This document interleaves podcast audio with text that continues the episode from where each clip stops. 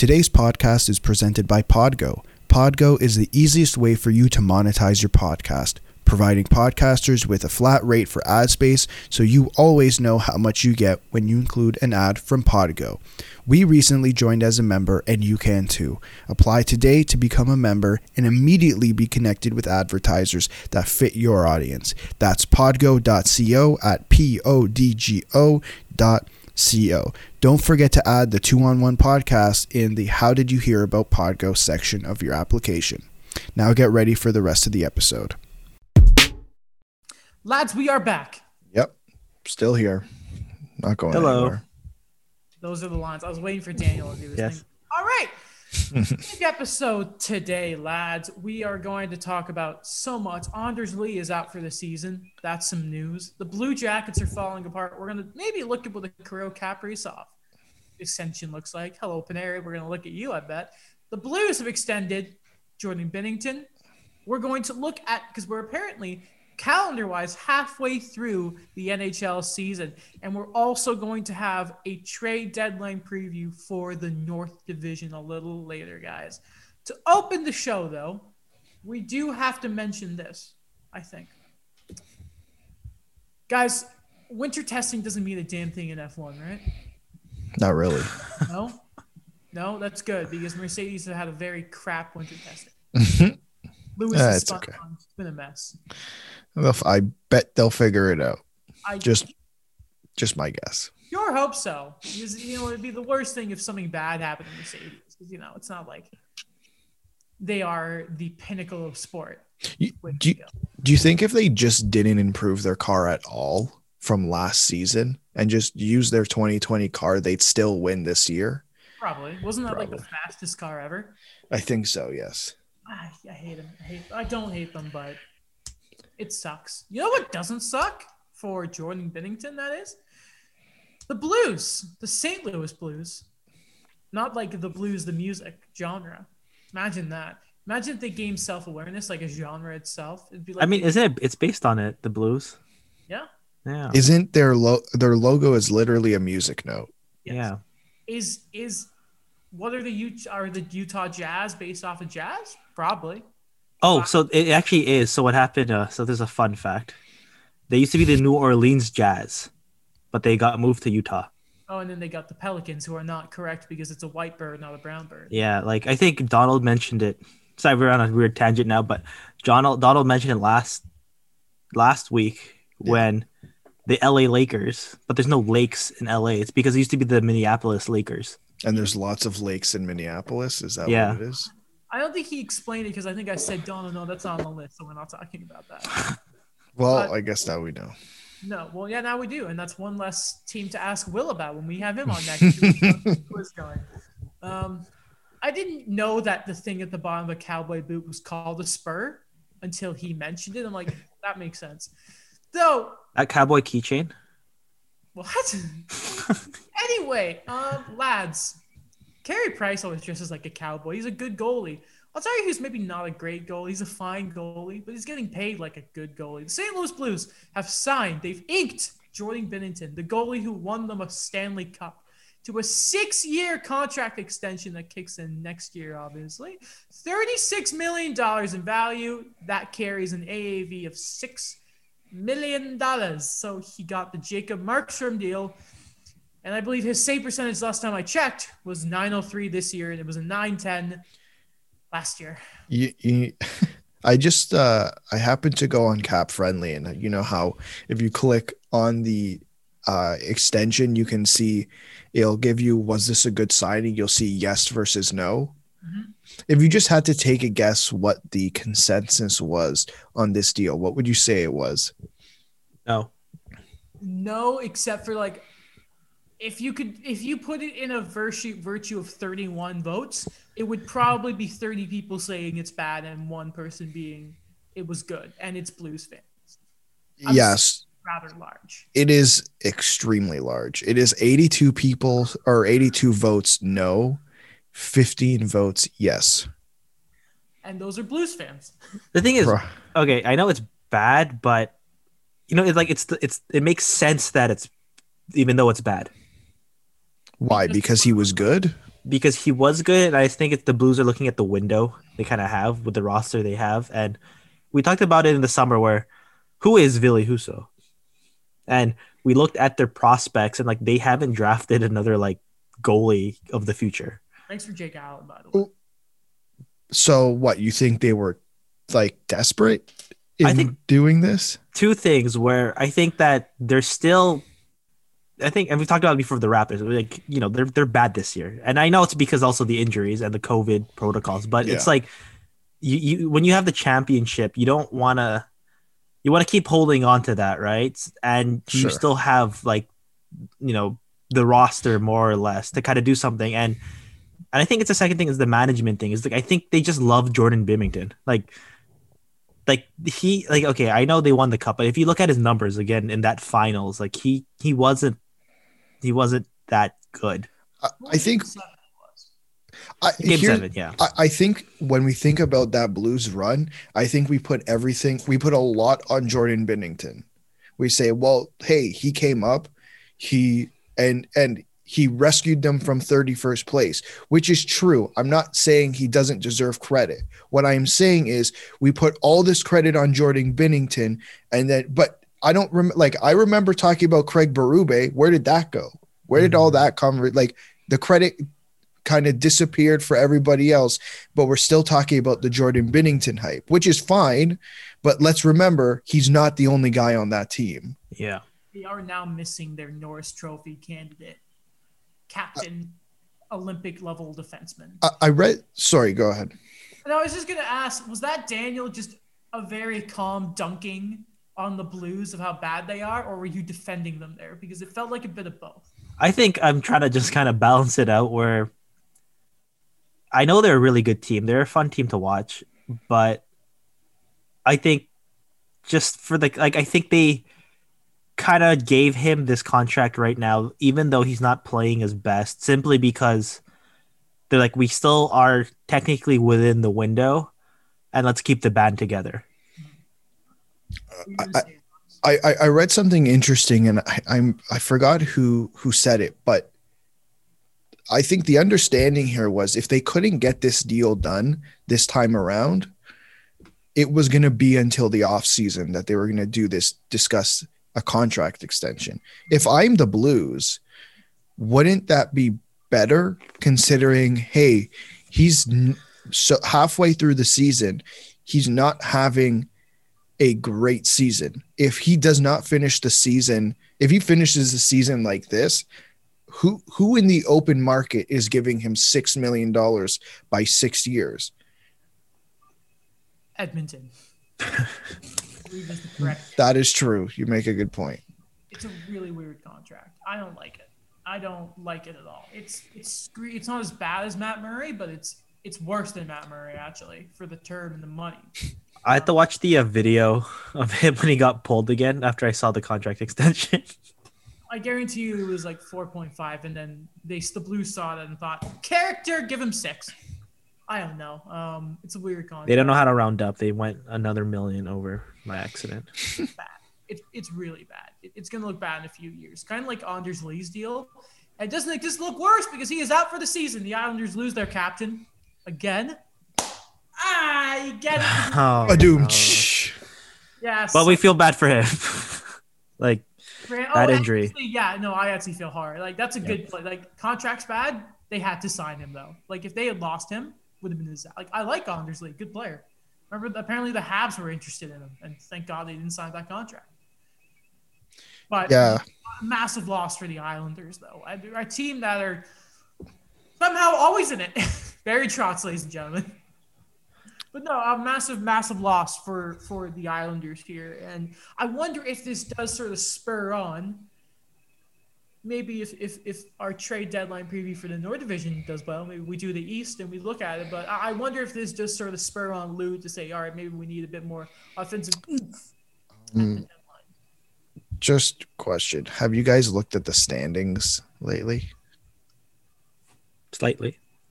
Kind of. Why? They are on a eight game win streak. What?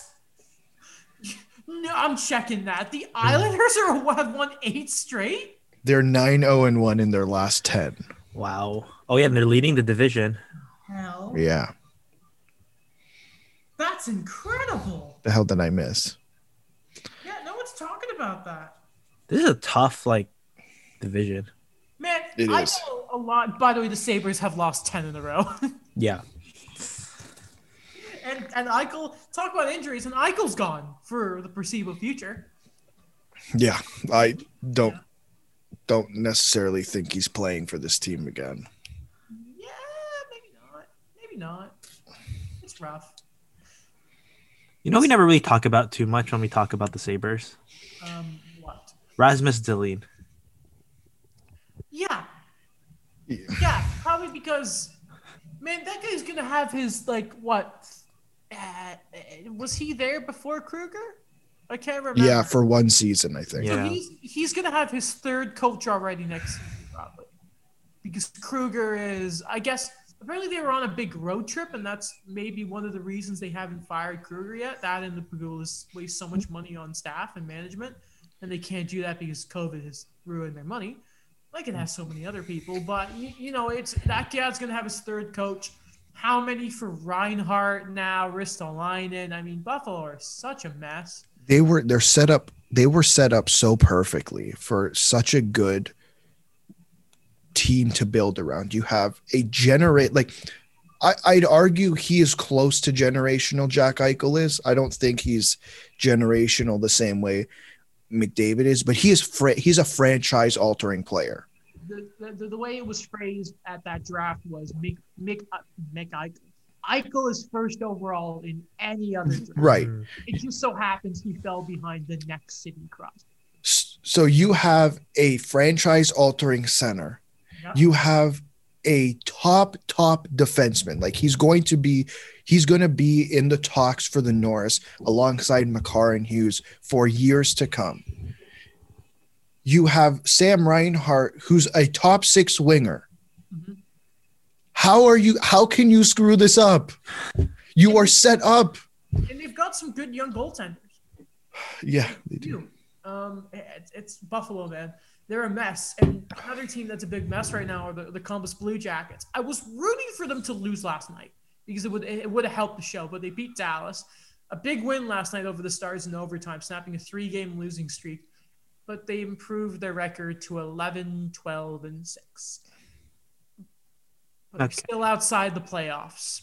Three points behind the Blackhawks and have only won three of their last 10 games. I think they've settled into what I thought they were going to be last season when they lost everybody. I think they played a lot better than I thought they would last year, but now I think this year's like they're truly getting into the identity of what they are supposed to be based on the talent they have at the moment and the contracts they've given out. Mm-hmm. This is just a messy situation. Want to talk about ice time, by the way? You know how much uh, Laine played the other game in Florida? Not a lot. Was it like 15? It was less than 15. I think it was 14 something. Did I don't know if you guys saw. I'm assuming you did. He had a goal and an assist, and apparently he didn't play the back half of the third. I believe that was the Panthers game. Why? okay. And he said, I thought I was playing pretty well. And he said, apparently not. And Tortorella, Apparently it was like defensive his defensive game or something. Like he was uh man, minus two or minus three. Man, at some point, I would have defended Tortorella only a few weeks ago. At this point, now it's just getting like they had a game. I think it was, uh, it might have been against the Panthers too, or or one of those. They've played like three teams in the past three weeks. Feels like where they blew a four-one lead and ended up losing the game. Like that's a the sort of game that Columbus should shut down. Yeah, You know, I think last time I checked, Merzlikins was Merzlikins was a 903, 905.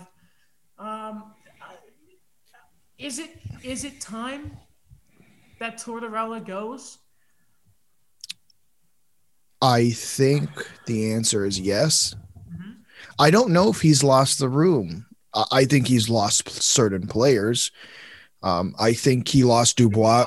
Laine the moment he got him. Right, like I think he lost Dubois at the at the beginning of the season. I think he lost Laine. I think he's recently lost Laine. I think he when he benched him for Uh, I think uh, a couple weeks ago with the whole assistant coach incident, I think Laine realized what he did wrong. Um, so I think things continued. But I'm sorry, you have two points. You are an elite goal scorer. I don't see where the benching comes in. I don't If- know. If Tortorella stays, I I I I had you know this is still early, but I sense a holdout from Patrik Laine. See, uh, and you know, we, we on the show I think have defended Tortorella a lot. Um, though, like we saw Line A, I think no matter what in Winnipeg, it was going to be a struggle. Um, I don't know if it will be the single reason he holds out, but I think it will contribute to it. Um, I don't want to. I saw people saying like, th- like Laine will never play past this year in Columbus, and I was thinking, no, he'll be fine. At this pace, though, I'm starting to join that train because, uh, man, uh, and I mean, who are the centermen he's playing with now? Apparently, Domi's available. Again, nothing to Alex Texier, but Alex Texier. would- We just like his first name, Yeah. Oh, Tex Yes. last name, last name as well. But he's Yeah. not from Texas. I just realized it's because Alex's name as well, but he's not. what? Te- no, he's, he's, He's from France. Yeah, he's- that's the joke. But um, I, I think because here's here's my thought process. uh, Torts is on the last year of his deal, yes. right? So I think Daniel's right. I think if he wants to be in Columbus and Torts is still there, he's going to push. Mhm. and we've seen it before, um, not just with Laine. We've seen it with other guys holding out because of a coach, or supposedly, allegedly, no proof of that. Just my thought, just thinking here.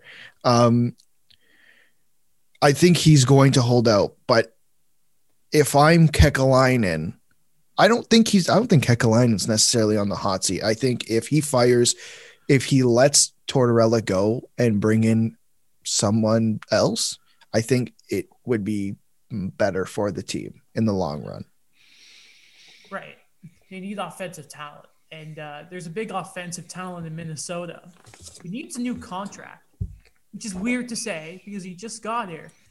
He just got his first career hat trick. The only the second Minnesota Wild rookie to ever get a hat trick. He's got 10 goals, 23 points in 25 games played. Ladies and gentlemen, only six penalty minutes, by the way. Give him the lady thing.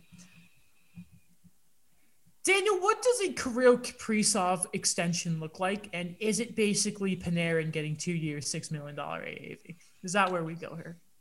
Honestly, I think, and this is just what the idea has been, is he might he might bypass that and might want to go for the term.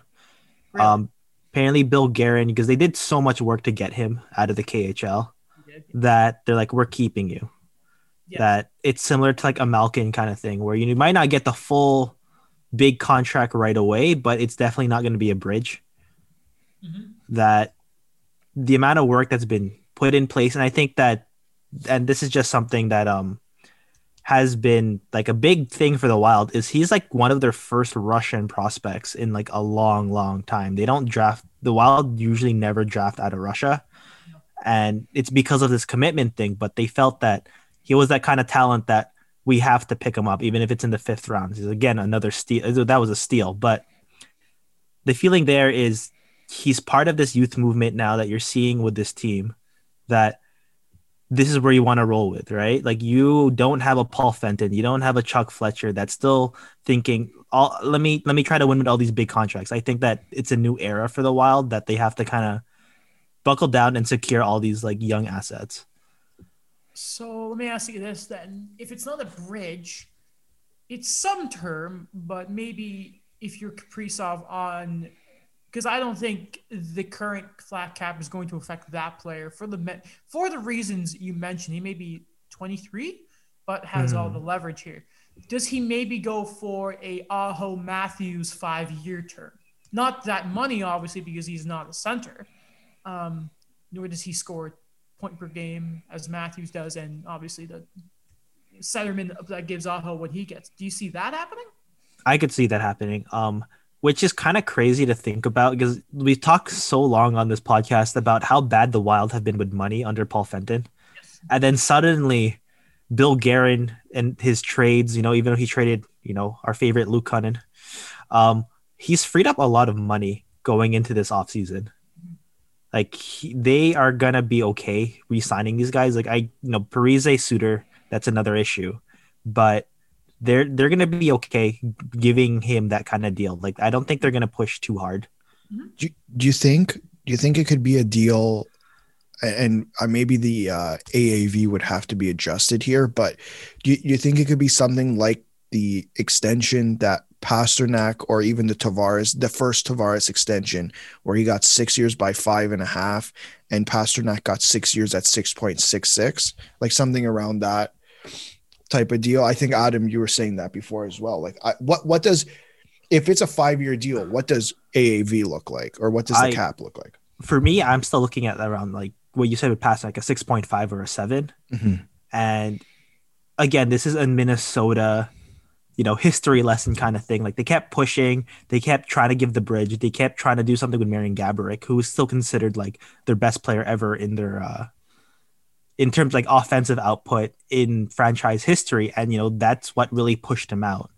But with Cap with Kaprizov, they created an environment where he's thriving, where they're not forcing him to play a different style. They they said embrace what you've became what you've become in the KHL, and I think that that's why it's a whole different like situation there. Mhm. What about if we're swinging for the fences here? There's another very skilled goal scoring Russian centerman who, in a sorry, Russian winger in a normal year is in the Central Division. You know who I'm talking about?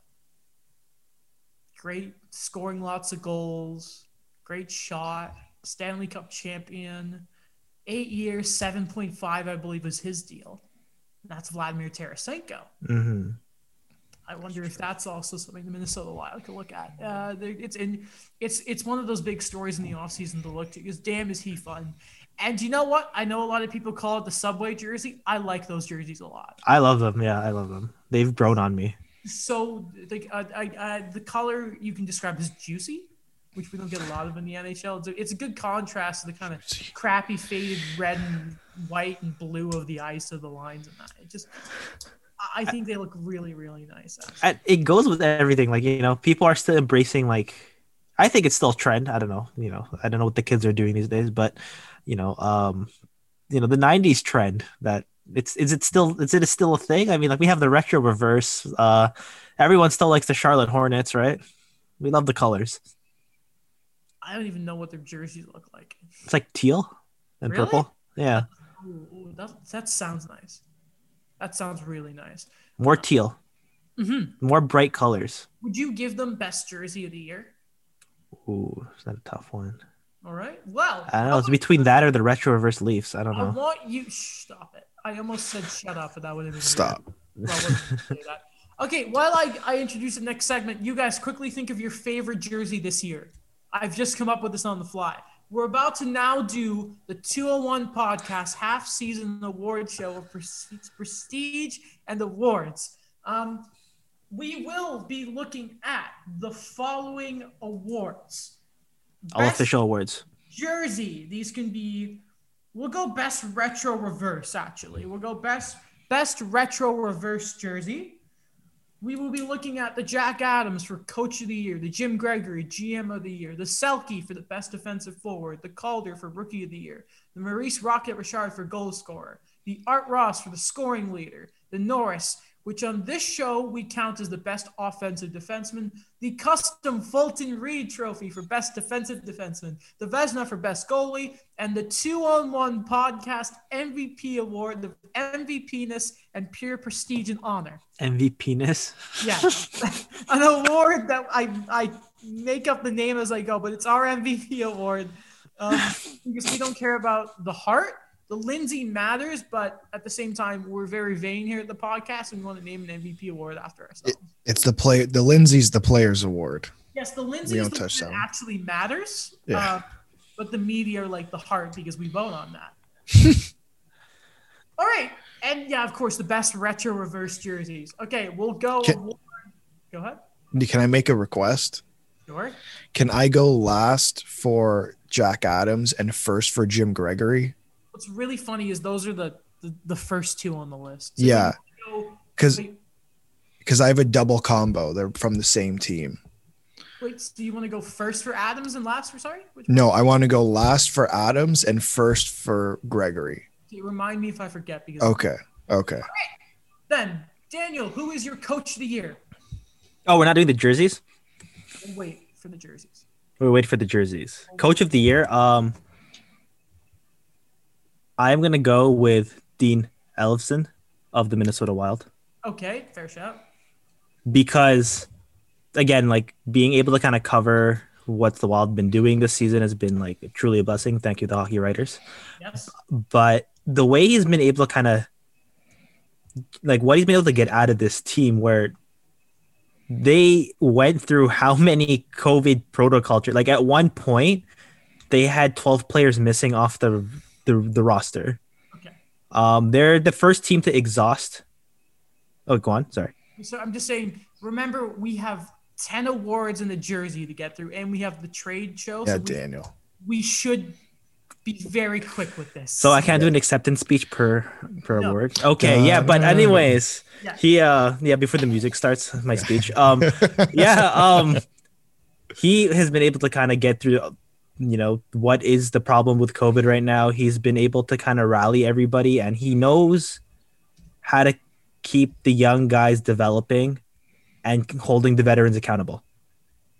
Yeah. Uh, listen, Aaron Ekblad's having a fantastic year. This leads into my pick. Uh, no one thought this, the Panthers would be this this year, and that's how the Jack Adams works. Um, we didn't think you'd be good, but you are surprised, and the coach has really done that. And honestly, it's a crime he only has one of these. The Jack Adams for me goes to Joel Quenneville. Coach Q, great mustache.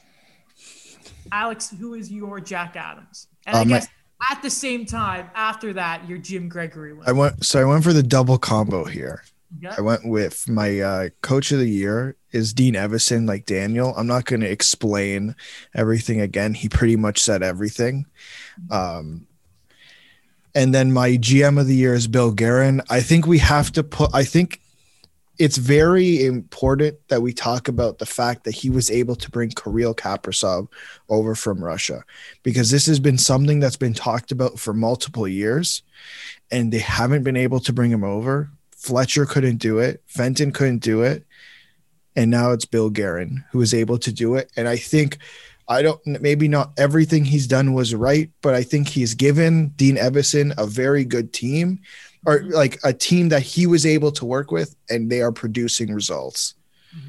Um, my GM of the year is I went with this guy if this team makes the playoffs and they are still in the playoff spot. So I have to stick by my word here. I'm giving it to Marc Bergevin. Also because he has not been afraid to fire people, um, even though if they have a bad streak again, he's probably getting fired. But I don't want to be a shell of a person, and I'm going to stay with my Bergevin pick and die on that hill, which might not go well for me in the long run, but we'll see. Daniel, who is your GM of the year? Um, I'm gonna have to pick Ron Francis of the Seattle Kraken. I'm kidding. Okay, it's uh, Billy Zito of uh, the Florida Panthers, and I think it's because he's proved me wrong from what I expected at the beginning of the season, where I thought Florida was just gonna tank it again. But you know, pretty like you know, under the radar moves he's done to really help this team, and they've been rolling. Have you watched Clone Wars yet? What's Com? Oh, Clone Wars. Yeah. Why is this question coming out about Ron Francis? asking the question. Yeah, that's not on the award sheet. Okay. Well, clearly not. What will happen first? What will happen first? Seattle play their first game in the NHL or Daniel finishing Clone Wars? It's a question that needs to be asked. There's a beast called the Zillo Beast, and you would have gotten the joke, but you haven't because you haven't watched it. Oh wow, sorry. Thanks for excluding me. Wow. But we'll see. Like, why can't you pick a show that you know we could have all commented on, like Happy Days or uh, I haven't seen No, Happy Days. Happy don't know what Days or uh, what? You don't know Happy Days? The Fonz? Here who watches anime, all right? I'm The not. we're Drive not to Survive. Yeah, I, like yeah, or um, Mash. You know, Alex and I used to watch that when that first came out. Wait, why did I get thrown in there? Mark Stone will win the Selke Trophy because the man deserves it at this point. Alex, do you agree? Who's the yeah, yeah, yeah. Just give it to him. Okay, Like, why not? I think he's gonna win it, Mark Stone, because he deserves it. But my pick going in was Alexander Barkov. He's having that. He's up there. He's doing well. Yeah, Uh, Was it just? Was it just me, or did you have to do more research for the Selke than you had to do for every other award? Because there's no, I don't know how many actual Selke candidates there are in the North Division, like other than Phil Danault. Who has not been good. Who, yeah. Finally scored though. we wish him the best. It's like people would say Matthews, but it's like yeah, but no. yeah, but Stone. Yeah, exactly. The North Division is not known for its defense. No. If they had the Selke Comeback Kid Award, I would pick Anze Kopitar. Yeah, that's a that's a good one. That is a good one because he is That's very a- much having a big bounce back year. Yeah. Very much is. Um, okay, the rookie of the year. Okay, listen. Kaprizov is going to win it, but he shouldn't because he's 23 and has played in the KHL. So my kind of real rookie of the year is Tim Stützle. Alex, who is your rookie of the year? Uh, yeah, mine is Tim Stützle uh, as well. Okay. Daniel, you've you had a very quick pan to the camera there. Are you offended?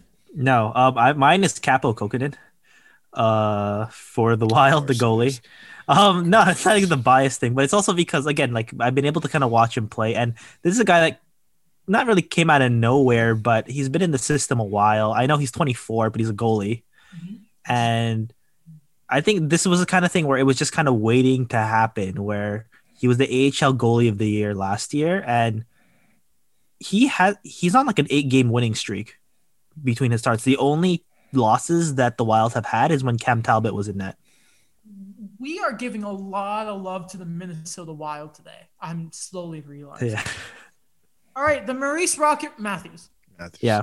Don't even finish the sentence. No. I mean, No. listen, I'll say, oh, well, let's just say Ovi because who the hell knows? Like, la- remember last year, He he came, he came, he did come out of nowhere, right?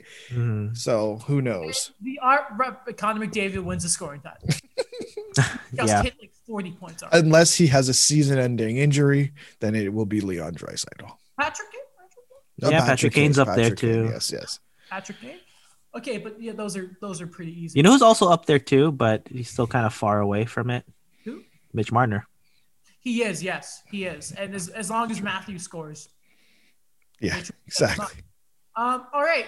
The Norris Trophy, which on this podcast is best offensive defenseman. He leads defensemen in, in goals. The best offensive defenseman so far this year is Jeff Petry. I will not hear anything against it. Go ahead, Daniel. Sorry, I'm just gonna gonna take that one in for a bit.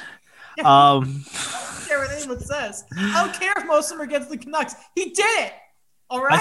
I, right. feel like I don't know. You know, with me, I like going off the board with a lot of things. Oh, But yeah, but you know, like I'm, I'm gonna say Victor Hedman, just based on because it's Victor Hedman.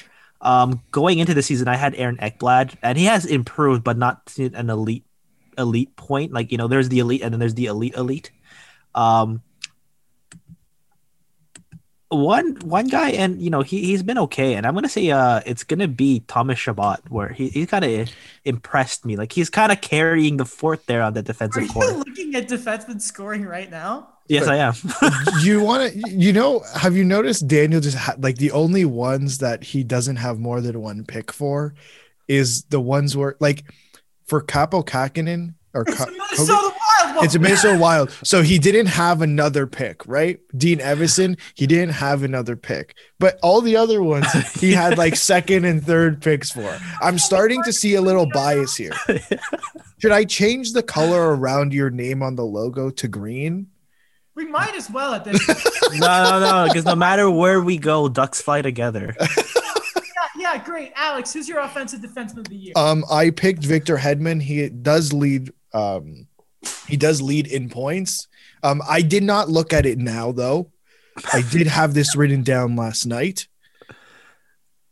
Jeff Petry would be number two on my list, though he was uh, up there. But I do have to pick Victor Hedman.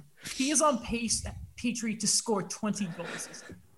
I just want to point that out. Okay, Brent Burns scored nearly 30 when he won.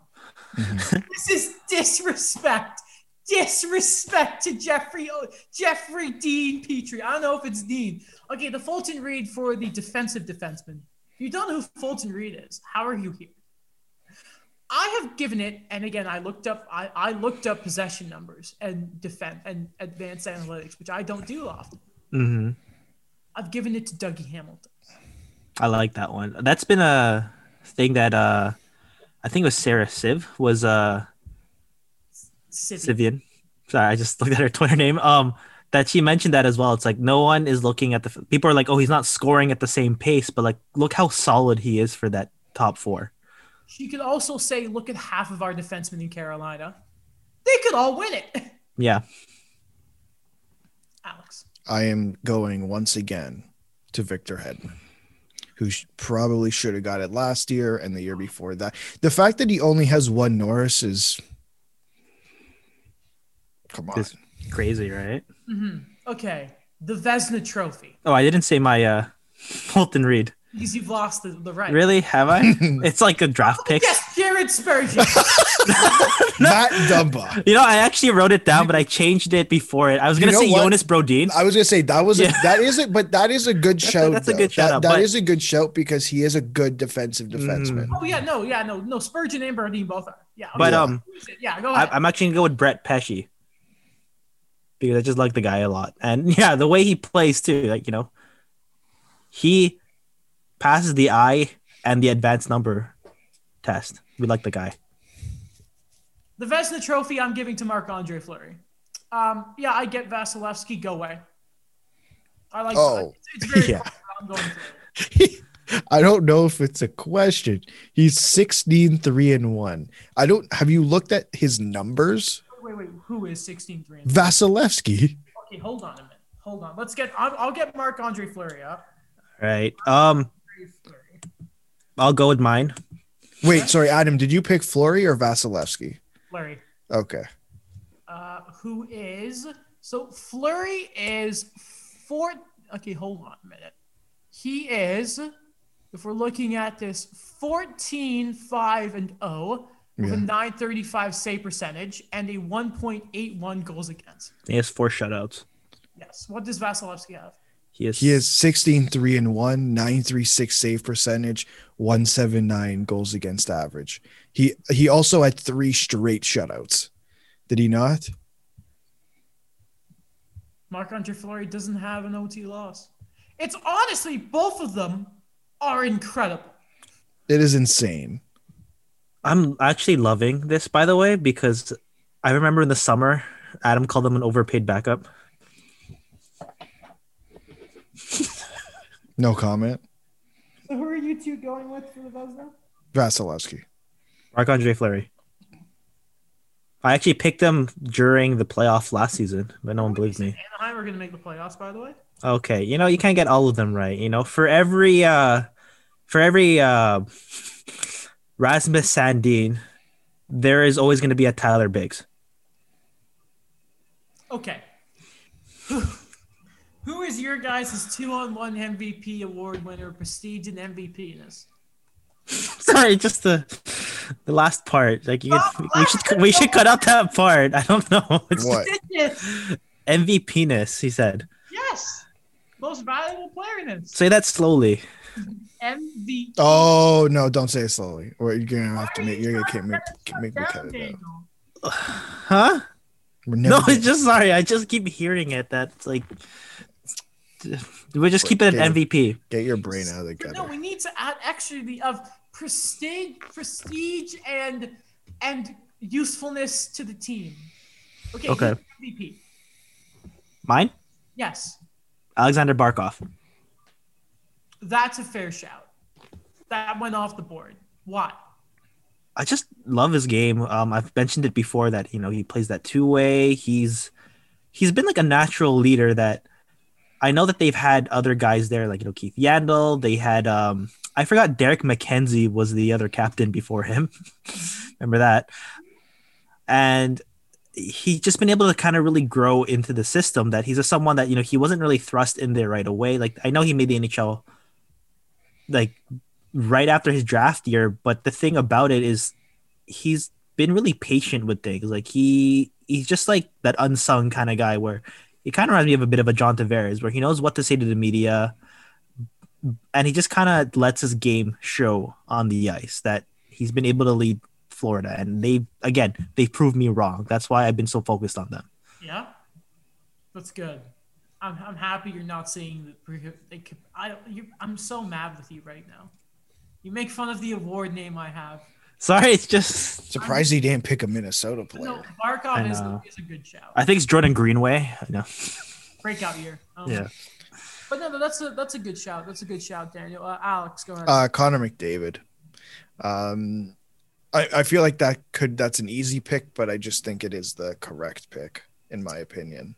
yeah, I I've been takey with this, and I went with I I went with MacKinnon last year, and he Mhm. should have won it last year in my opinion. Uh, but this year, I've I've decided to be right about this, and I said Connor. Uh, I definitely said Connor. I love him. All right, your guys' favorite retro reverse jerseys of the year. Go ahead, Alex. Uh, I don't usually praise this organization. Um, I don't think I have ever on this show. Uh, the Arizona Coyotes, the Kachina jersey. It's so nice. Talk about juice, Daniel. Um, so I have a bit of a, a tie. And you're surprised it's not the Mighty Ducks. Well, because it's ugly. What? It's, It's ugly. it's vintage. It's 90s vintage. It's what the kids are all talking about these days. Um for me, my mine is okay, I'm gonna say Minnesota right away. But I'm also It is gonna add show. in yeah, I'm gonna add in the LA Kings. Just for the one game they played against each other. Yeah, the LA Kings, um Tampa Bay Lightning, Washington Capitals, and San Jose Sharks. And it's all based on nostalgia because the Sharks jersey was they had that gray one when I first started watching hockey and Owen Nolan was the captain. So a sixth of the league is your favorite. Yes. Uh the Capitals, it's because my first NHL game was Holy. NHL 99. and um I remember Adam Oates wearing that one with the eagle. And then um the Tampa Bay Lightning one is because that's when they won the cup, those colors. So that's in 2004. So that's these are the jerseys I picked. Those honorable mentions. Alex. Oh, you said the Kachina. I said, I said the Kachina. I refuse to say Colorado because it's just it's it's the it's a copy of the Nordiques with their colors. It's nice, but it's a complete disgrace to Quebec. Complete disgrace to Quebec. Um, What about the people of Connecticut? Aren't they sad because of Hartford? no. Absolutely not. No. Fun fact about the Whalers. Who they- you know you know who was their last player to ever play in the NHL? Who was drafted by them? Kipper? Kipper. Prios? Kipper. No. He was a goalie. Who? Um, He, he's very tied to the show. Please just say who it is. yeah. Leafs legend Jean Sebastien Giguère. Really? Yes. I didn't know that. Yeah. Um, my favorite jersey, by the way, I, I would have said Montreal, but they can't win in them, so they've lost all love for me. Um, mine is also the Kachina because I love purple. I love the logo is cool. The detail of the sun and the cacti on the jersey are really really nice. Even though I'm pretty sure someone on this podcast didn't like the cactus No, it just because it's not a bear in the Minnesota sun. no. It's, I don't know. It just kind of. I don't know. It looks like. I don't know, like it. you know, like DH Gate or uh, you know, like Alibaba. If you buy like a jersey there, like it just, I don't know. It just kind of ruins it for me. Like the cac, the cacti, where um, if it was just uniform, I would have ranked them higher. this podcast has permanently changed our relationship. um, all right, lads, would you your favorite jersey? I'm gonna list six. Five. All right. Um, I think now it's time to do our trade preview for or deadline preview for the North Division, aka the division that matters the most. Pretty much. Okay. So we're gonna look at every Canadian team, and this is based off of the Ian Mendes article in the Athletic. Um, we've kind of used the information from there with team status, team needs, and their cap space, and we've sort of thrown our own trade together here, trades together here. We haven't just said a team should get this player. We've kind of formulated some trades here. We've even gone off the salary um, to really try and make it work here. Um, we all came with our own trades, but before the show, we kind of came together and decided to go with one uh, for each certain need. So, what team would you guys like to start with? Um, why don't we start? Why don't we go backwards in order in from the standings? okay. So Thinking that too. Yeah. Okay, actually, can we can we save Ottawa? Okay. So Okay. should we stop? Start at the top. Because it's just actually yeah. Let's start with Toronto because my my Stepan trade involves the Leafs. Oh, okay. Okay. So the Leafs, for those of you who do not know, don't have any cap space. They've got like 100K in room. Um, they need uh, the needs that have been kind of thrown around is maybe some defensive depth on the left side, a top six winger to play with Nylander and Tavares, or third line center. Um, now, Alex and Daniel, you guys kind of came together to kind of mold a third line center deal, if you want to mention that now. Yes. Um. So the third line center we have selected. I call it. We called Kevin Adams and we said we want Eric Staal, fifty percent retained. Here's what you can have: Pierre Engvall and a third round pick in 2022. That has a condition. It turns into a second round pick if the Toronto Maple Leafs make the Stanley Cup final. Mm-hmm. Which is a safe bet looking at where they are. Hopefully, yes.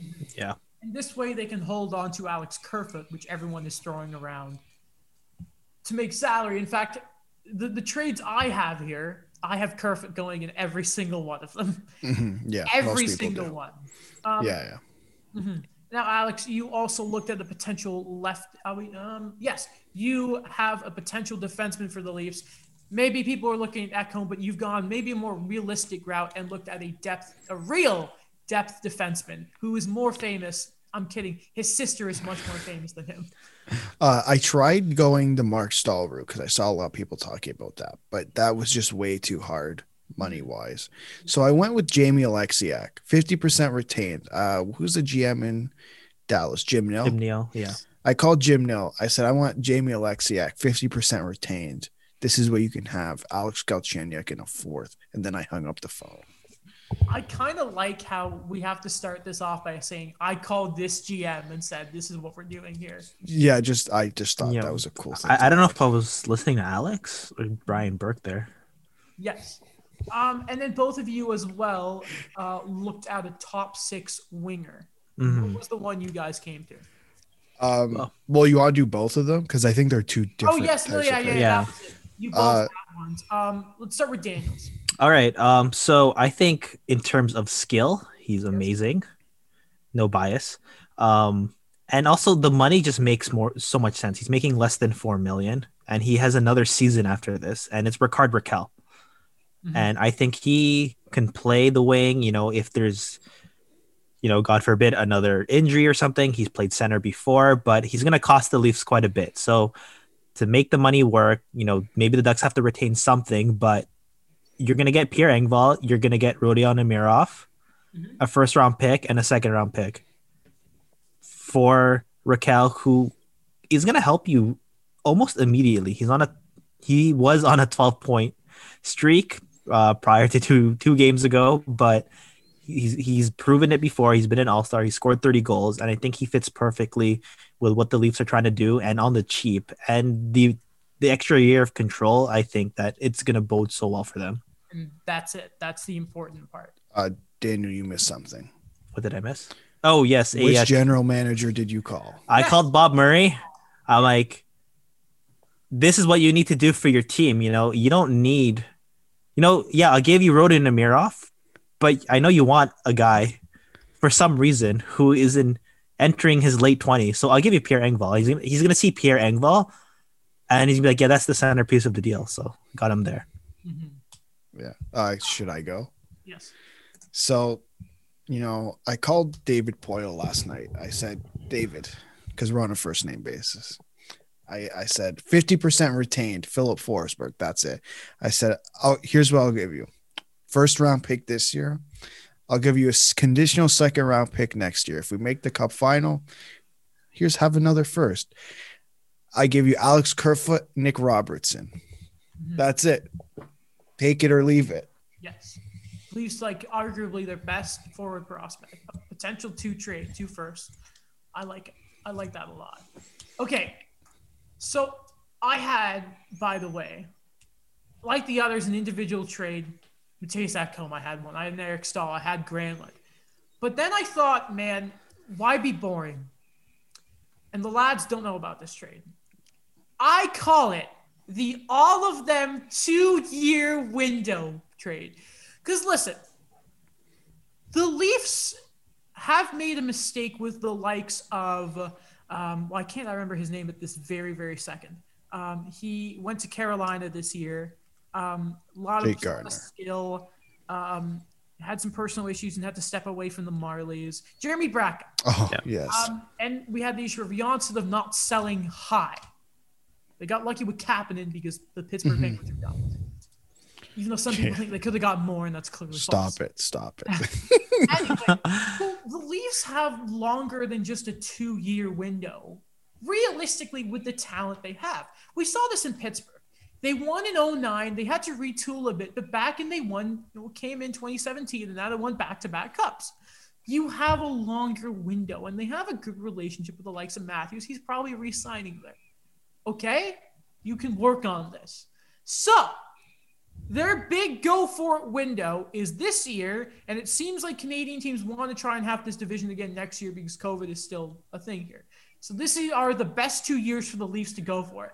So I called up David Poile and I called up Pierre Dorion. I said, Oh. Pierre, Nashville are going to give you a second next year, and I'm going to give you a second next year, and you're going to give me the Derek Stepan contract that I can use for LTIR. Then I went to Poile and I said, listen here, dude. You're going to give me at 50% retained. Hold on a minute. I can't read my writing. I think you're going to give me Calle Järnkrok retained at half for a million dollars. He hasn't had the best year, but if you look at his best years in Nashville when they were a competent team, that is a good third line center who could also play the wing. There's value there. Okay. At $3 million, you're going to give me Filip Forsberg and retained also at half at 1.878, sorry, at 1.875, you're going to give me Mattias Ekholm too. All of which of those players have this and next year left on their contracts. Correct. So these are a potential lines. Matthews, Marner, Hyman, Mm-hmm. Forsberg, Tavares, Nylander, Mikheyev, Engvall, Järnkrok, Boyd, Spezza, VC. You can work on that. The whatever. So, wait, there's no Joe Thornton. no, he's he's gone. Oh, he's gone. This is this. Listen, this is based off what I saw on Daily Faceoff. Is this like the TSN article that they just put out that said, "Does Joe Thornton fit in this lineup?" No, I mean, man, if, we have to give him up, we give him up. Whatever. Okay, yeah, yeah. Rielly Brodie, Holl Muzzin, Ekholm Bogosian. You're gonna notice there are some guys missing. Andersen Campbell. And I told David Poile, this is what you're gonna get from me. Two firsts. This year and next year. Yes. Okay. Alex Kerfoot, Yeah. Nick Robertson, and one of Liljegren and Sandin, preferably Liljegren. The money all works here.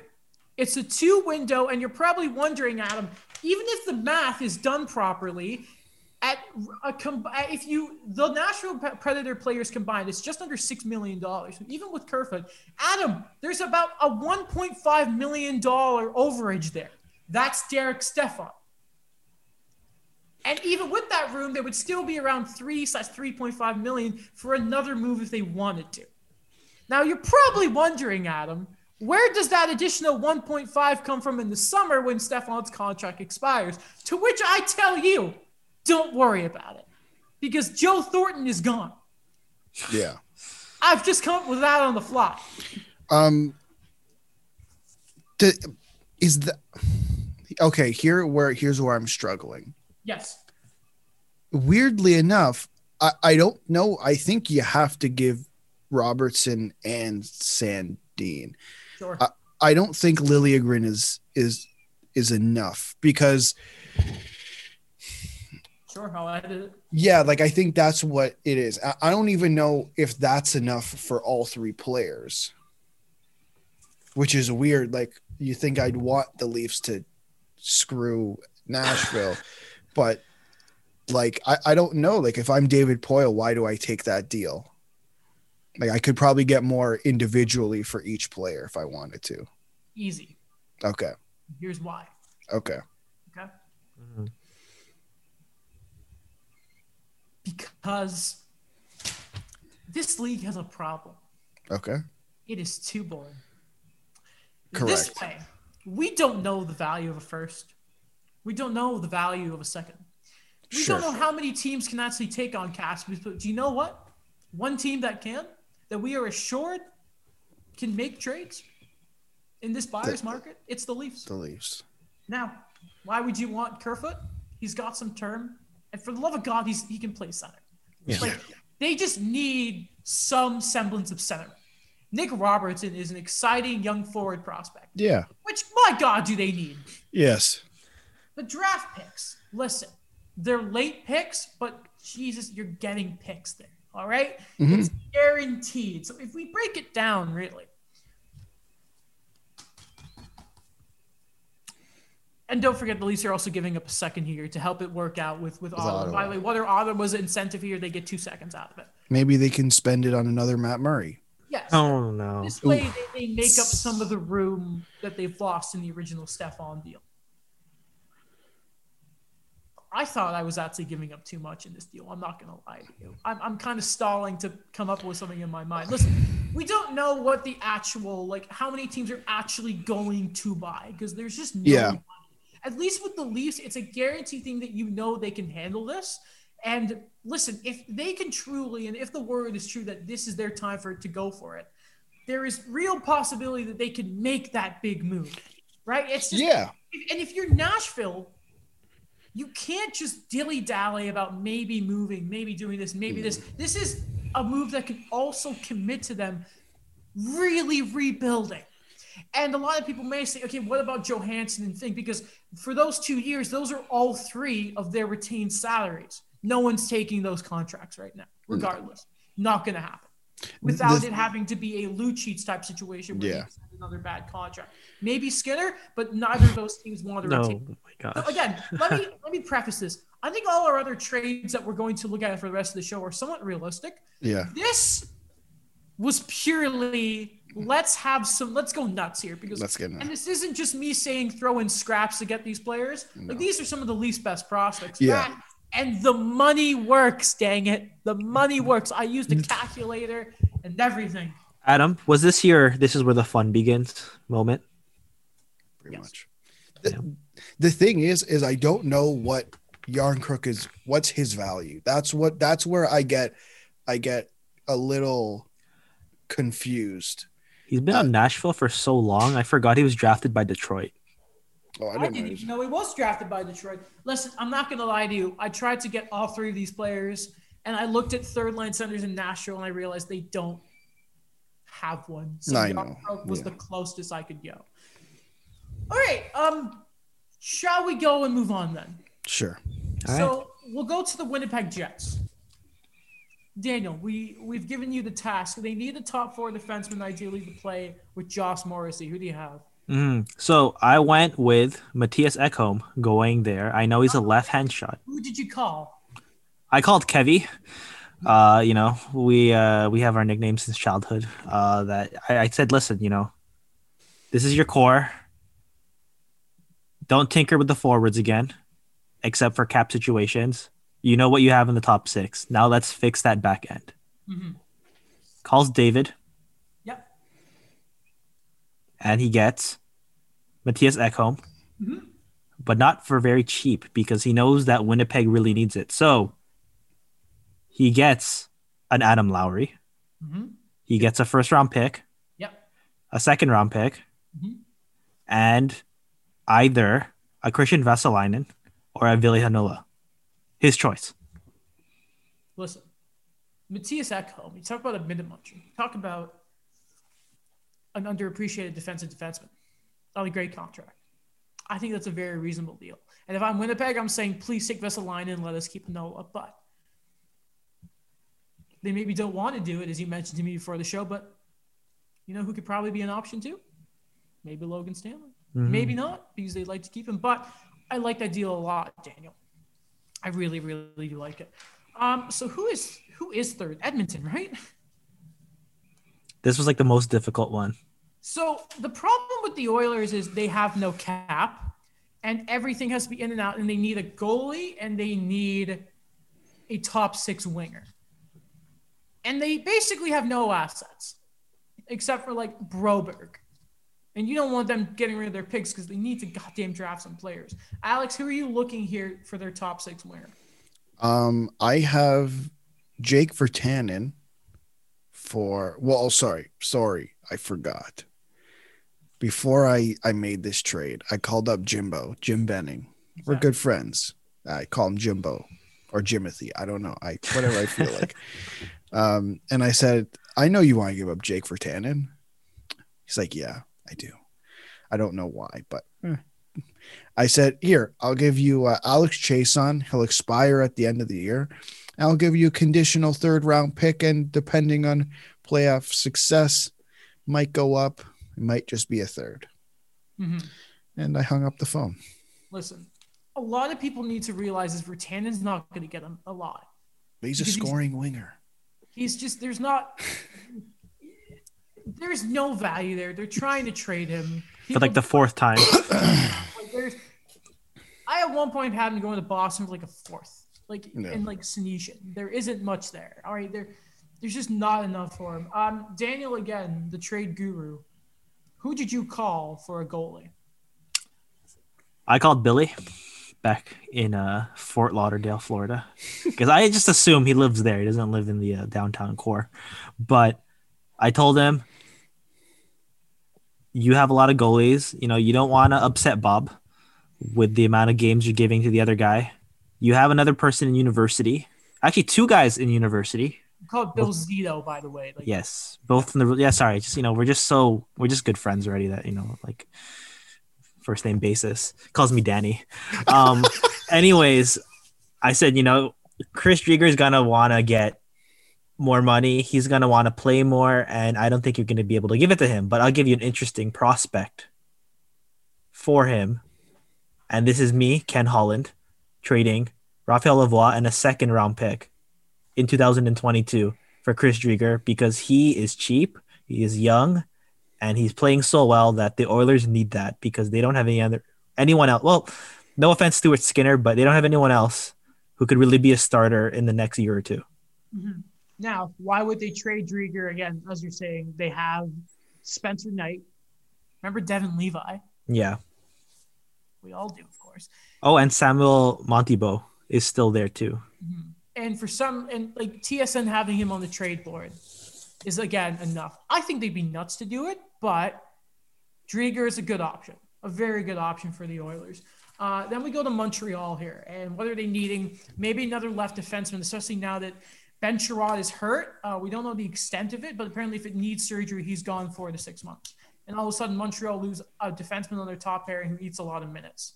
Um, so, first, Daniel, you damn it, Daniel, you covered a lot of these trades. I'm realizing now. Um, do you want to talk about who you have Montreal getting as a depth defenseman? Um, you go first. Center, sorry.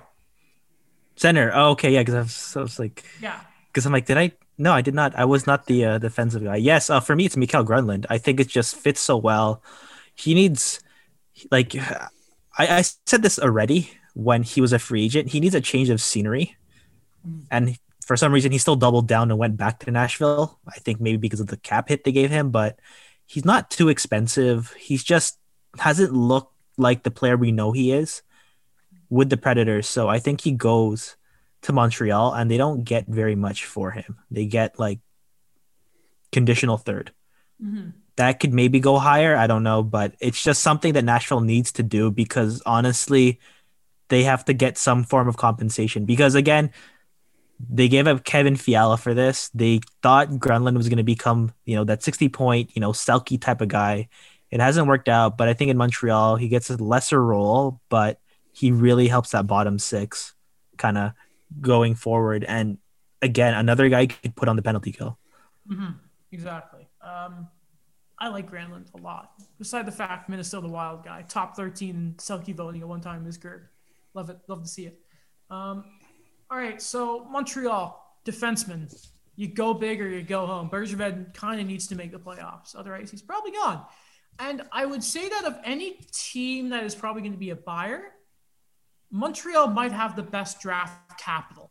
I think you'd say. Um, so for Mattias Ekholm, reunite him with Shea Weber. How nice would that be? They are going to give up all this year a first. It doesn't matter which second. It doesn't matter which third. They can have their pick if they really want to.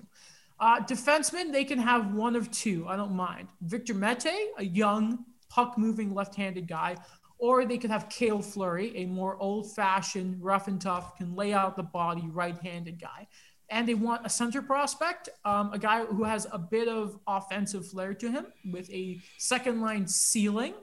I need to add that ceiling. So not a sure thing, but he's got the offensive tools. That's a guy they just signed in the summer, 20 year old Cam Hillis. Great guy. Love him. Playmaking ability. You love to see it. Um, then if we look at the Calgary Flames, Alex, they need a top six winger, are the Flames. Yes, they do. Um, and again, you know, I had to make a call to a friend called uh, David Poile in in Nashville, Davy or whatever. I don't know. Call him something. And you know, I said, you know, Sam Bennett wants out. I don't want to deal with Darren Ferris anymore. I've had enough of his shenanigans. Um, so I say, here, you want you can have Sam Bennett. He'll be an RFA at the end of the year. Uh, you can also have Oliver Kylington, decent defenseman. I we're not really using him, and uh, fourth round pick in 2022. Mhm. And then I hung up the phone and I said, eh, "See what happens." I like that one. I think we've mentioned before where,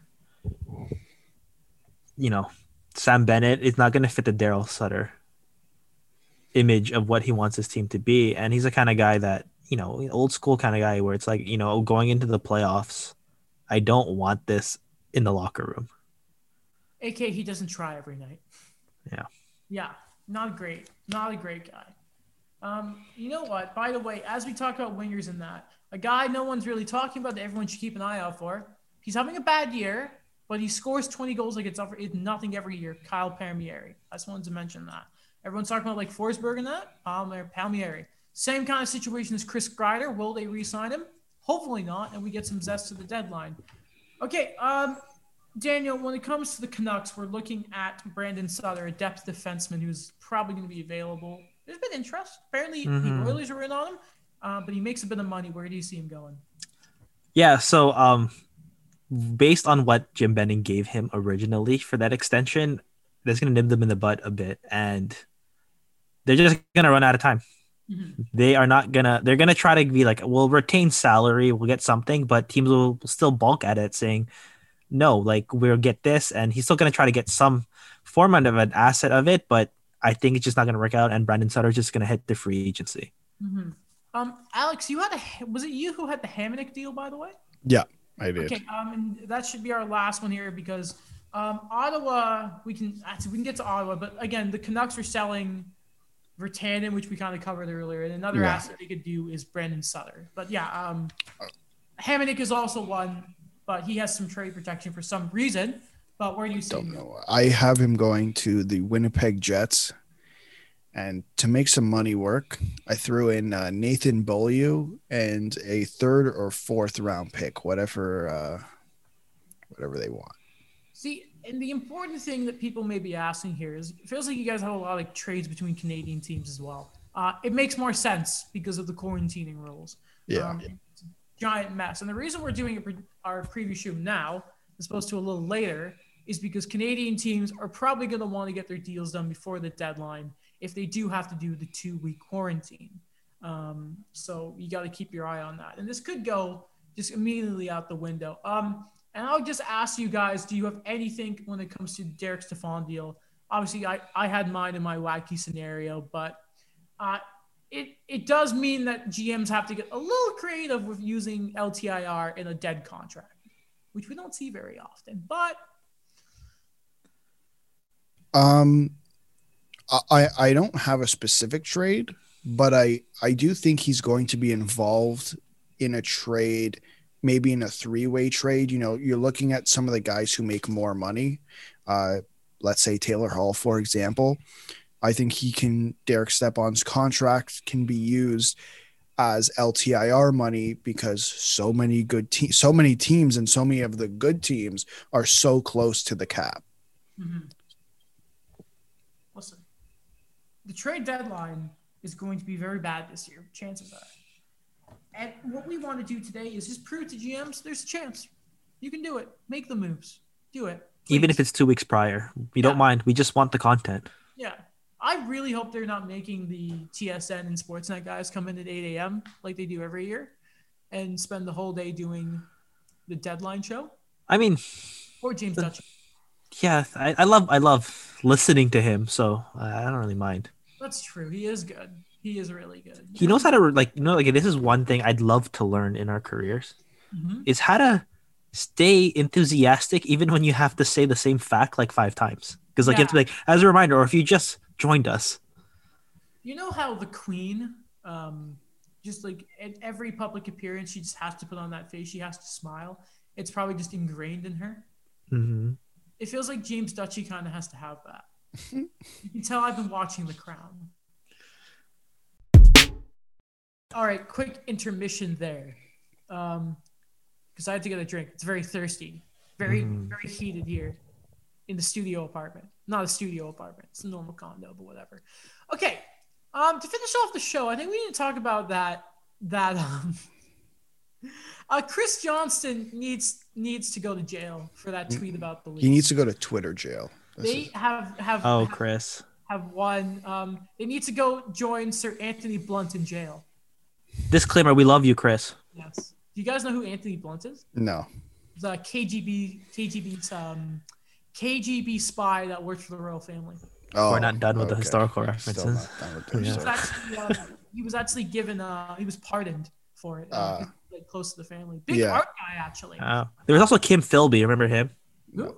So, um, he helped with uh, sorry, I thought we were gonna go to the references, but he Okay, actually go. helped with uh Bletchley Park in like you know decoding uh a lot of like the German codes during World War II, and he almost became the head of MI6.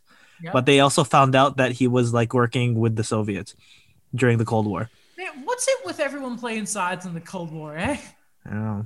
Man, uh, Interesting novels though, or I guess not novels, but history books too. You know, a lot of everything. You know, the fan fiction, the uh, actual stuff, great stuff. war and that is just so interesting to study. You know what I mean? Just uh, like Mhm. the thoughts behind everything and that. It's just it's just really interesting stuff. Um, I don't claim to be Adam Wild, but I do have a passion for history. Are we gonna I have love an history. Adams history corner? I don't know Is that coming soon? I don't know about that. It'll be its own talking- separate. If I start talking about the royal family, we're gonna have to. Oh, I've actually mentioned it before to you guys. Like, if I didn't go into journalism, I'd probably be a history prof. yeah, man. Oh, okay, well, awesome. um, I love but yeah. Chris Johnston needs to answer for his crimes because since tweeting the Leafs are a juggernaut, I think they've won one game. Uh, Yeah. lost again last night, but we do have to mention before we can talk about last night's game that Matthews goal against the Jets. that was um, very nice. I, the way he's playing really makes me question whether he's he's he is injured. That's very No, it's yeah, it's Yeah. obvious. It's obvious. But wow, um, the way he is playing. But then I, I, I'm really starting to beg the question here. Sit him. What are you doing? I know, I know. He's a goal scorer, and it's a look what happened to Claude Giroux after his wrist injury. Does Matthew sit tonight? I listen. I would have said he should have sat the last couple of games. Like I get, I get it's important because you know you haven't been great. They they haven't. They might have looked like the better team, but the bounces aren't going their way, and they were going their way at the beginning of the season. So this is just luck turning against them, I guess, in a way. But we've seen them play without Matthews, and they can do it. So I don't understand. Like I get he can you can the injury can heal while he's he can while he still plays, which I believe both him and Keefe have said. But that doesn't mean you keep playing him. Like what like I know it's a what if something bad happens, you can use that with anything. But I think you have or you had at the time a lead a a sizable lead from second place. You can win without Matthews. So why still play him? Why don't why don't you let him rest? I didn't realize the Leafs were playing, by the way, so I went to go check. Yeah. Sens. Yeah, but you don't understand. They're in Toronto. This is Toronto, and what is Correct. Toronto known for during their championship run? What championship? Like the Raptors championship. Yes, right? load Okay. management. It Yeah. works. Do you, do you guys know who's playing right now, by the way? Um The Clippers. No. No? Okay, I think it's Kawhi Leonard. No. I don't know. Uh, Minnesota are playing because yeah, Um, I just thought I'd mention that. I mean, and if it's the Sens too, does he need to play against the Sens? give him the rest. Like, Not really. Matt Murray's expected tonight. Uh, nothing confirmed. If Matt Murray's playing, do you really need to throw? I mean, you might get a few goals towards the Rocket tonight if Matt Murray's in there, but like, do we need to put, even if it's Hogberg or Daccord, do we really need Auston Matthews down there tonight? I don't think we I. I think like it is another, I guess, championship example I'll give is 2013, where Patrick Kane misses quite a bit of time. He doesn't really look 100%. And the Blackhawks realize, even in a long season, let's sit him a bit. You know, let's not play him every other game. Let's give him a bit of a rest and just reevaluate after. No, like keep putting him back into the lineup. And arguably, from that team, I what the Leafs have, I think they're a deeper team. okay. I You don't have Michael Handzus as your second line center. Yes. Well, one of the all-time great names, by the way. I want to ask you guys one more thing here, um, because I was about to check Twitter to end the show, and I saw something really interesting. I was talking to a buddy of mine who's a Sharks fan, right? Uh, last night, I mean. Not Was it Eric with a K? It has to do with Eric with a K. Okay. And I saw Mike tweet something about this. Mike Stevens? No. I'd love to talk to Mike Stevens, though. Love it. Love to have him on the show. Would love it. But, you know, the stars don't always align. Not yet. No. The vision still has its time. No, he's not welcomed on the show. Like how um, That's definitely not true. like no, he's not welcome. He's not That's welcome. not true. He's like Prince Edward the Eighth after the. oh my gosh. Okay. You come and the back on. history references. He's too. out of the family. Um, but no, no, he's not allowed on. He's not allowed. No, unless he comes on with a ha- a letter of apology. Anyway, um, okay, listen. So Erik Karlsson has basically said he doesn't want to go through another rebuild, and everyone's getting pissy at him because he's not playing well. He makes a lot of money. Can we kind of remember though that a he went through this in Ottawa, and what was he rewarded with by the Sens? Nothing. He was cast away. B he More than Tom Hanks. What? He's cast away more than Tom Hanks. Coke. What's the coconut's name? Wilbur or something? Yeah, Wilbur, I'm sorry. Wilbur. Is it actually Wilbur? Is it Wilbur? Wilson. Wilson. Where did we get a Wilbur from? The pig? Oh, from Charlotte's Web. Yeah. Yeah, great book. Never read it. Never watched the movie. Okay. Anyway, B, can we remember that Erik Karlsson physically can't play at the same level anymore. which is sad. Like his, hi- it all started with Matt Cooke, by the way, and then it led to the best playoff performance we've seen from a defenseman in how long in 2017. Maybe it's because I'm a massive Karlsson fan, and you know he's had uh, on and off the ice. We need to remember he's had a very, very rough few years. Uh, we talked about Matt Murray losing his father. Um, like the thing with Erik Karlsson in his life, you know, um, I, uh, maybe I just don't like it. But can we give Erik Karlsson maybe a stecker? Like he's when he signed in San Jose, a because of the money, b that was a model organization that had been winning hockey games and making the playoffs and making runs since the early 2000s, something like that. They had been consistent for so long. You know what the thing is?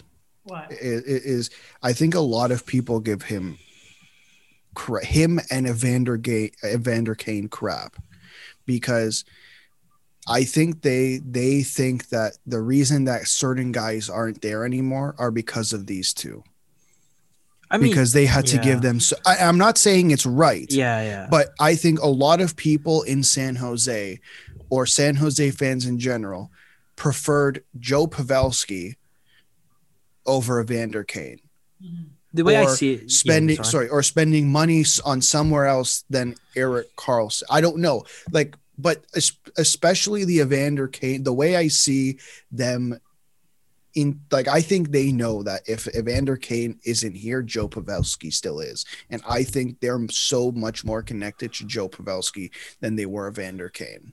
Mhm. all right the way i kind of see it too is like this is not new for the sharks like they have never really been a team known to really you know develop from the ground up when you look back on all the trades they've done you know they've always dug deep from the prospect pool they've you know they've always mortgaged the future and they've always had these big contracts like if you even go back to when they were still kind of you know, riding on a Marleau or a Thornton to really be part of these teams. Like other than Logan Couture, you saw a lot of young prospects get traded. You saw the Dany Heatley deal. You saw like what they were doing with that. You saw how they were kind of, you know, going in between when they should have kind of retooled. Like I know that everyone looks at the finals of 2016 saying, all right, well, you know, they had a team there. But again, you have to look at the year before. They missed the playoffs by quite a bit.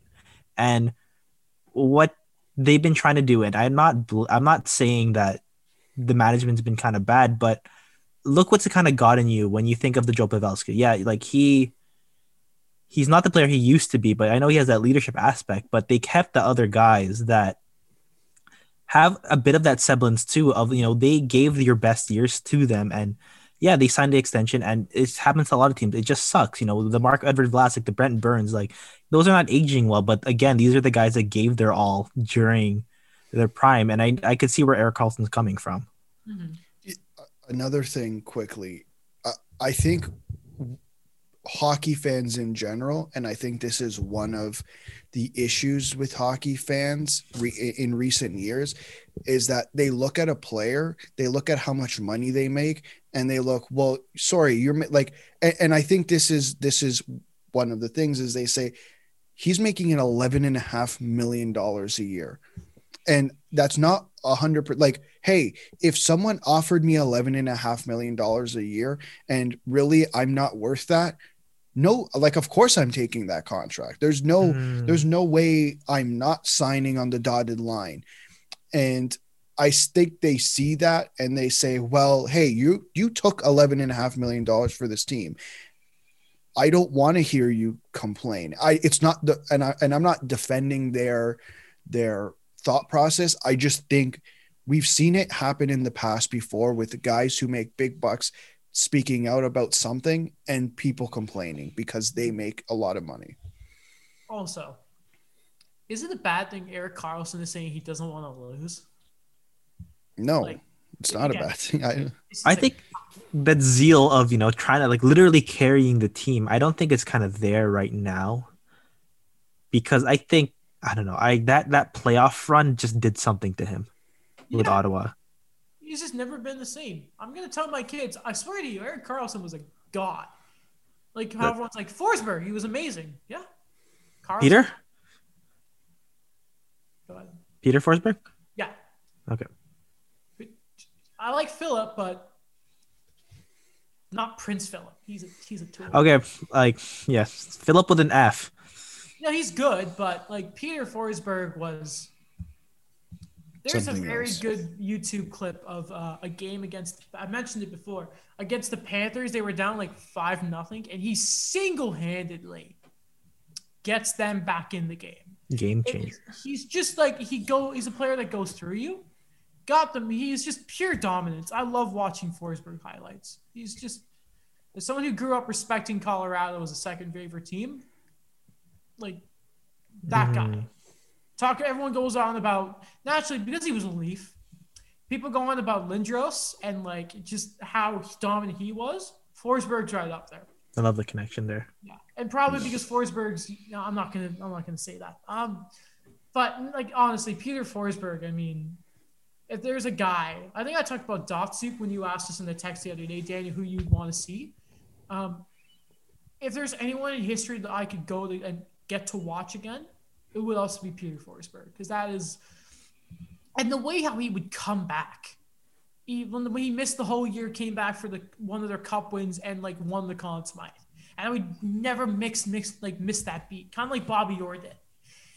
Just something special, something so special that we're never gonna see again. Peter Forsberg, Mm-hmm. and like he wasn't.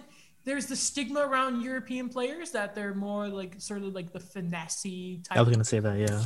He was just, ah, I'm gonna, I'm gonna roll you over, like a like concrete getting messed up with a jackhammer.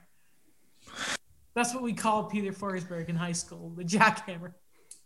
Not Goldberg, No, the wrestler. no, no, Okay. no. Or the Austin Powers uh, villain. Gold member. Oh, member, gold member. Gold yeah, Sorry, member. sorry, gold member. Sorry. Also played by Mike Myers. Also- Are we good? Yeah, Okay. I believe that's everything. okay. Before I keep going about the royal family, we should end the show. What? You never mentioned that probably. earlier. Yeah. Um. Okay. Um. This was a good show. Yeah. A lot of trades, speculation, names of awards, Minnesota bias, Montreal bias, and a good time. I don't know what I'm doing right now. We are pleased to be here today representing The Crown. I've been watching so much of The Crown. It's it's such a good show, by the way. Watch it. We are so pleased to be here today with my my husband, Prince Philip. And the way she says Philip is so fun. Daniel, I don't know what Dan, Daniel's just holding something back. My right now. gosh, I thought we were over this. Adam will never be over it. This nation. no. I, I love the Okay. Queen. It's so funny. Only you're allowed to do this because you're British. Yeah. You ever seen their dogs, like the corgis? No. I love corgis. They are so cute. Like the little legs. Like they're just like teddy bears. I like baby French bulldogs. What's wrong with English bulldogs? you know what's weird is hmm being an Englishman, and like, listen, I'm barely British at this point, but like, I hate France because you're supposed to, but being a Canadian, I'm such a wannabe French Canadian. But what about the Entente Cordiale, When? the agreement in good faith Well, well, I don't. prior to World War One? Yeah, but they're just the French are just like I. There's just something about it as an as as a as an Englishman where you're like, yeah, the French. It's just you know they, they think they're better cooks. They're just there's just an air of, of, of confidence. I can't say cockiness, but there's a bit of cockiness with the French, where it's like, listen, and like the, the English are very much a you know an old school traditionalist. Why the French are just like, here we are with we're freaking we're better than everyone. Like it's just maybe it's because I'm a big Gordon Ramsay fan, and he always Mhm. makes fun of the French. It's just listen. I like Pierre Edouard Bellemare, and I, I like um who's the one on, on the Canucks, um Antoine Roussel And Yes. Alex Texier. and Texier. and yeah, Cristobal Huet. even though no, not Huet. Was he French? French? Yeah, he's French, French. I call it fake French. Okay. Quebec is better. New French. New French. All right. Um, what, what do you do the end outro, please? All right, guys. Well, this was a great episode. You know, we really only focused on hockey here. Uh, you know, no tangents whatsoever. But thank you again, VoiceTed, for being an excellent platform for us. Uh, please check us out on Spotify, Apple Podcasts. You know, really anywhere find your podcast. Give us a rating if you can. Leave a comment. Check out the YouTube. You The think there's a history podcast and voice head about the royal family? Probably. Almost Okay. I thought. I thought it was ending this episode, but yes, thank you again, VoiceTed. We love you guys. Um, thank you to you guys for making this a very funny show. Yes. Uh, remember to check out the YouTube, check out Al- Alex's blog, check out Adam's YouTube. Oh yeah, your article's coming out soon for the eye opener. Be sure to check out the sports issue. Eventually, I Eventually coming keep, out. keep being told there are edits, but and that they're done, but I keep getting more. But I'm told to It's ignore. okay. them. One day it will surprise us, and we'll look back on this conversation. Um, please check out my stuff for the hockey writers and the eye opener, yeah. and we will see you guys. We want to hear from the Next person time. who gave us two stars on iTunes. We want to. Yes. Of course. I we will see Mike you next Stevens. week.